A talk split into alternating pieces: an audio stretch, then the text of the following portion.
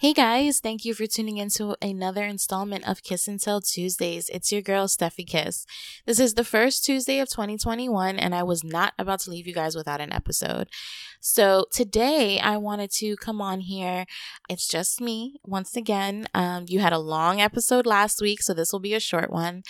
I just wanted to come on here and talk about something that was kind of brought to my attention uh, while I was away and brought to my attention sounds very it sounds very aggressive for what I'm about to talk about. But anyways, um I had spent the week at my cousin's house in Florida and my aunt, shout out to Titi, she'd be listening. So if you're listening, hey girl.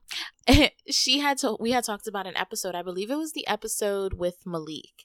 And we talked about how I had mentioned binge watching or rewatching TV shows and movies to help aid with anxiety. And it was something I had mentioned in passing. I think I had mentioned that it was something I had seen on TikTok and it it was something that had I had learned about but hadn't really looked into. And she brought it up to me and she was just like, you know, that that really resonated with her, that she does it all the time. And I just found that so funny how something I can just say in passing in my show like can resonate to certain people. Since this was something that i definitely did find interesting i wanted to speak on it a little bit today. Um, i think a lot of people post quarantine and post pandemic it's definitely become more normalized.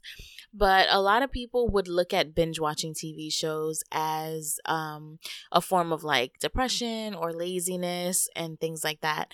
For me it doesn't really work that way just because when I'm binge watching a show that I've watched before, um, for example, as I look up at my TV, I am looking at episode, well, let me see, season five, episode one of Game of Thrones. And I started watching that once I came back from Florida on um, New Year's.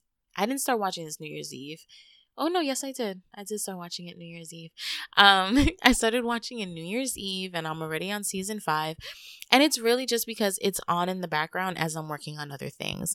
As I'm building videos, you know, for content for my Instagram, as I'm trying to work on my website or other merch, as I'm trying to get things together for homeschooling with Ethan, as I'm trying to get other things in order in my personal life. All of this is Game of Thrones is on in the background. And it's cool for me because I can literally just look, you know, be on my computer, be on my phone, whatever have you, look up and then be like, oh, wow, that's right. This is the scene where Tyrion kills his dad. Sorry, spoiler. If you haven't seen it, sh- I definitely recommend it. The end kind of sucked and whatever, but all the other seasons were fire. So I definitely recommend. I would give it like a 8.5 out of 10 stars. But anyways, um I like that because when I look back at it, you know, it brought me back into why I'm watching the show. And maybe I'll even pay more close attention because I know that it's a scene that I like, but I don't have to always pay attention to it.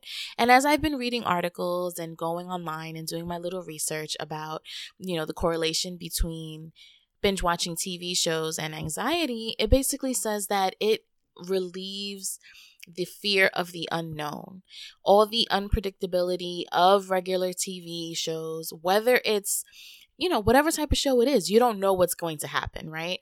So that within itself can cause certain types of stresses in your body. And if you're already an anxious person, sometimes you want to just steer clear of those stresses. So watching a show that you already know, watching movies that you've already seen before, when you know what's going to happen, it relieves, it takes away that type of stress from your from your surroundings, right? So you can still have the entertainment of a show, but you don't have to worry about those added stressors, which I thought was cool. So the next time anyone tries to make you feel bad about binge watching a TV show or watching the same movie over and over and over again, just let them know that you're doing this for your mental well being and that that's okay sometimes.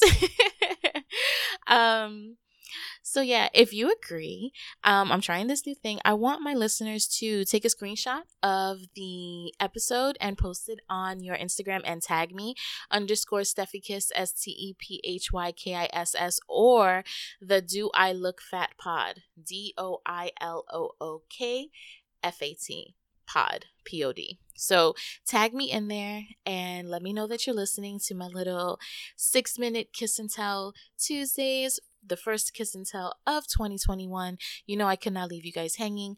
Thank you once again for tuning in to another installment of Kiss and Tell Tuesdays. I will see you this Fine and Thick Friday for episode 38 with Misha, the plus size influencer. Bye, guys. Mwah.